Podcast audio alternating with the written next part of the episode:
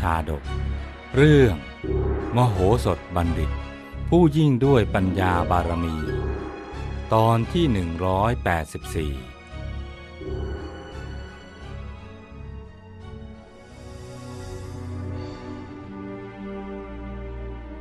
จากตอนที่แล้ว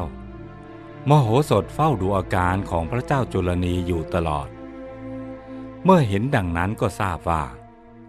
บัดนี้ความหมายมั่น ที่จะฆ่าตน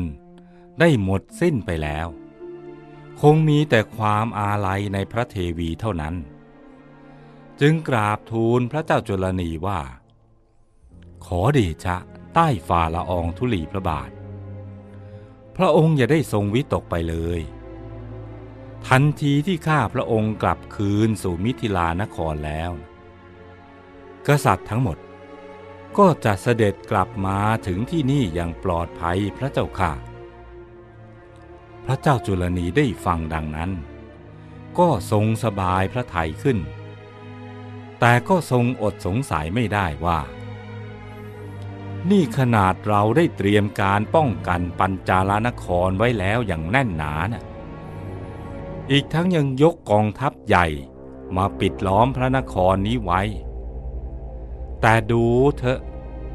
มโหสถก็ยังสามารถช่วยพระเจ้าวิเทหราชให้หนีไปได้ และไม่ใช่ไปคนเดียว แต่ไปพร้อมกับไพร่พลอีกมากมาย มิหนำซ้ำยังพาเสด็จแม่ เทวีโอรสและธิดาของเราไปอีก ช่างน่าอัศจรรย์จริง มโหสถนะ่ะ รู้เล่กลแห่งทิพมายาหรือฉไหน หรือเป็นเพราะรู้มนกำบังตากันแน่ จึงรับสั่งถามมโหสถว่า เจ้าน่ะบอกข้าได้ไหมว่า เจ้าน่ะรู้มนทิพมายา หรือว่าเจ้าทำอุบายบังตาข้ากันแน่นะเหตุใดเจ้าจึงช่วยวิเทหราชให้หนีรอดไปได้นะ มโหสถทูลตอบว่า ขอเดชะใต้ฝ่าละอองธุลีพระบาทเหล่านักรบหนุ่มของหม่อมฉันช่วยกันขุดอุโมงค์ตามคำสั่งของหม่อมฉันเพื่อใช้เป็นเส้นทางกลับสู่มิถิลานคร ทั้งนี้ก็เพื่อความปลอดภัยของพระเจ้าวิเทหราช และเพื่อความปลอดภัยของหม่อมฉันเอง นี่แหละ คือทิพมายาของบัณฑิตพระพุทธเจ้าค่ะ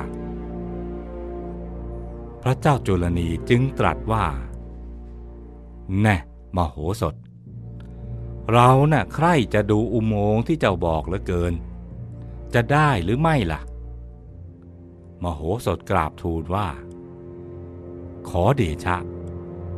ได้สิพระเจ้าค่ะ ถ้าเช่นนั้น เชิญพระองค์เสด็จตามหม่อมฉันมาเถิด หม่อมฉันจะให้พระองค์ได้ทอดพระเนตรอุโมงค์ที่หม่อมฉันสร้างไว้ดีแล้วข้าพระพุทธเจ้า ขอพระราชทานวโรกาส กราบทูลพันนาถึงภายในอุโมงค์ของหม่อมฉันโดยย่อว่า อุโมงค์นี้น่ะมิใช่อุโมงค์ธรรมดา ได้ช่างผู้ชำนาญการ ประดับตกแต่งไว้เพิดแพร้วสวยงาม ดุดดังเทวสภา งดงามวิจิตรการตา ด้วยการสลักสลาวลวดลายอย่างอลังการ ภายในอุโมงค์นี้เนี่ยพระองค์จะได้ทอดพระเนตรประตูใหญ่ 80 ประตู ประตูน้อย 64 ประตู ห้องนอน 101 ห้อง และโคมประทีป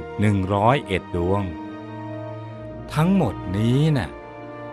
หม่อมฉันเป็นผู้คิดขึ้นด้วยปัญญาของหม่อมฉันเอง เอาละหม่อมฉันจะให้เขาเปิดประตูเมืองเดี๋ยวนี้แหละ ขอพระองค์จงเข้ามาในพระนครเถอะ แล้วเราทั้งหมดน่ะก็จะเข้าไปในอุโมงค์พร้อมๆกัน ว่าแล้วมโหสถ ก็สั่งให้ทหารเปิดประตูเมือง เพื่อเปิดทางให้พระเจ้าจุลนี พร้อมด้วยพระราชาหนึ่งร้อยเอ็ดพระองค์ เข้าสู่พระนคร ฝ่ายมโหสถลงจากปราสาทแล้ว ก็ถวายบังคมพระเจ้าจุลนี จากนั้นจึงนำเสด็จพระเจ้าจุลนีพร้อมด้วยเหล่าข้าราชบริพารเข้าสู่อุโมงค์นั้นทันที ครั้นพระเจ้าจุลนี ได้ทอดพระเนตรเห็นอุโมงค์ที่งดงามดังเทวสภา ก็อดที่จะชื่นชมมโหสถไม่ได้ ตรัสว่า ช่างเป็นบุญของชาวมิถิลาจริงหนอ ที่ได้อยู่ร่วมแคว้นกับยอดบัณฑิตเช่นเธอ ถ้าบ้านเมืองใดหรือแว่นแคว้นใดเนี่ยมีคนอย่างเธออยู่เนี่ย ก็ถือว่าเป็นบุญญาลาภของชาวเมืองนั้น และชาวแว่นแคว้นนั้น มโหสถทูลว่า ขอบพระไทยพระพุทธเจ้าค่ะ แต่สำหรับหม่อมฉันน่ะถือว่าเป็นบุญของหม่อมฉันเอง ที่ได้มีโอกาสตอบแทนพระมหากรุณาธิคุณของเจ้าเหนือหัววิเทหราช มโหสถกล่าวขอบพระทัยแล้ว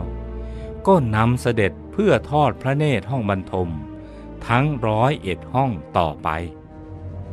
เมื่อมโหสถเปิดประตูห้องหนึ่ง ประตูที่เหลือทั้งหมดก็เปิดพร้อมกัน และเมื่อปิดประตูห้องหนึ่ง ประตูห้องทั้งหมดก็ปิดลงพร้อมกันเป็นที่น่าตื่นตาตื่นใจ พระเจ้าจุลนี เสด็จเที่ยวชม โดยมีมโหสถตามเสด็จอยู่ข้างหลัง ตามติดมาด้วยเหล่าข้าราชบริพาร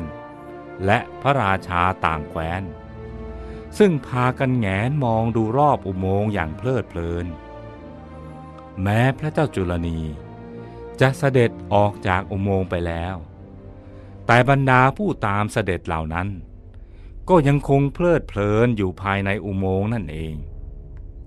มโหสถ เห็นพระเจ้าจุลนีเสด็จออกมาแล้ว ก็รีบตามพระองค์ออกมาทันที จากนั้นจึงได้โยกสลักยนต์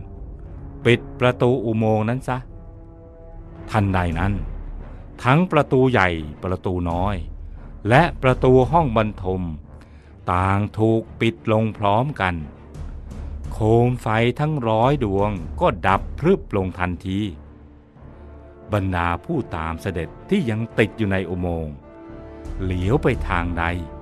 ก็มองไม่เห็นอะไรเลย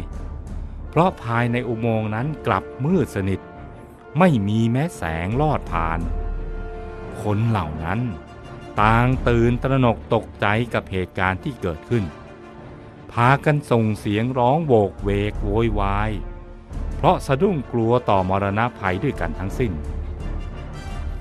รั้นพ้นปากอุโมงค์มาแล้ว แทนที่มโหสถ